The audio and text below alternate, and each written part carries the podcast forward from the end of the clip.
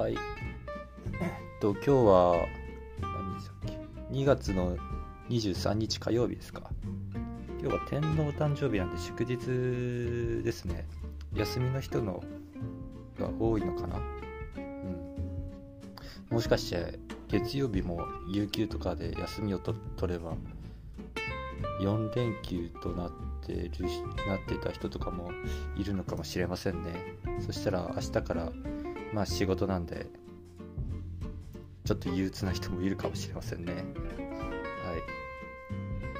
えっと今日ですね、まあ、ネットで新しい靴を買ってそれが午前中来たんですね。でまあ新しい靴を下ろそうかなと思った時にですねちょっと思い出したんですけどあの新しい靴を夜に下ろすなってなんか子供の頃とか言われませんでした？親親とかに、うん、夜に下ろさず朝に朝に下ろせと。まあ下ろせってあの、まあ、玄関に置いたり使い始めたりなんですけど。まあ、それをちょっと思い出してそういえばなんで夜に下ろしちゃダメなのかなっていうのをまあちょこちょこっとネットで調べたんですけど。まあ理由としてはいろいろあったんですけどまあどれにも通じているのはちょっと夜に下ろすのはなんか死にれ死を連想させることがあるためっていうのがよくあり多かったですね。うん、まあ言われはほとんどまあ江戸時代とかその辺りの時期のことを言ってるんですけどまあ例えばその江戸時代で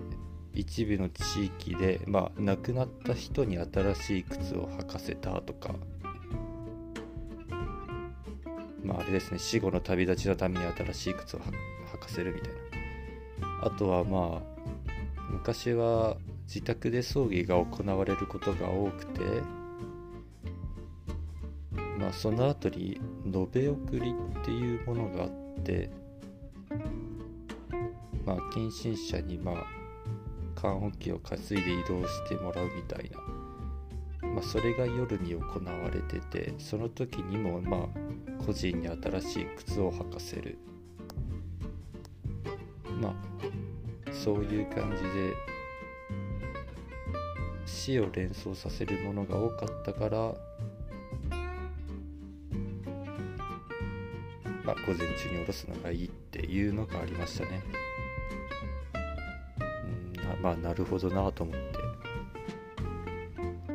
まあ今はそういう風習ないんでまああれですけど。ああと一つ面白いのがあったんですけどまあやっぱ夜は暗い暗くなるじゃないですか。それでまあ子供とかは新しい靴をもらうとまあ嬉しくなっちゃってまあはしゃいじゃってそのまま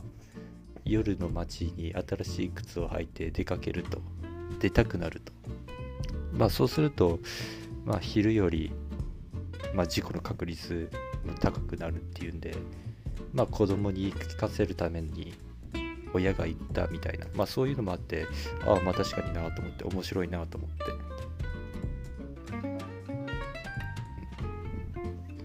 まあそういう名詞いろいろあるなと思ってまあはいちょっとそういうのを調べてみました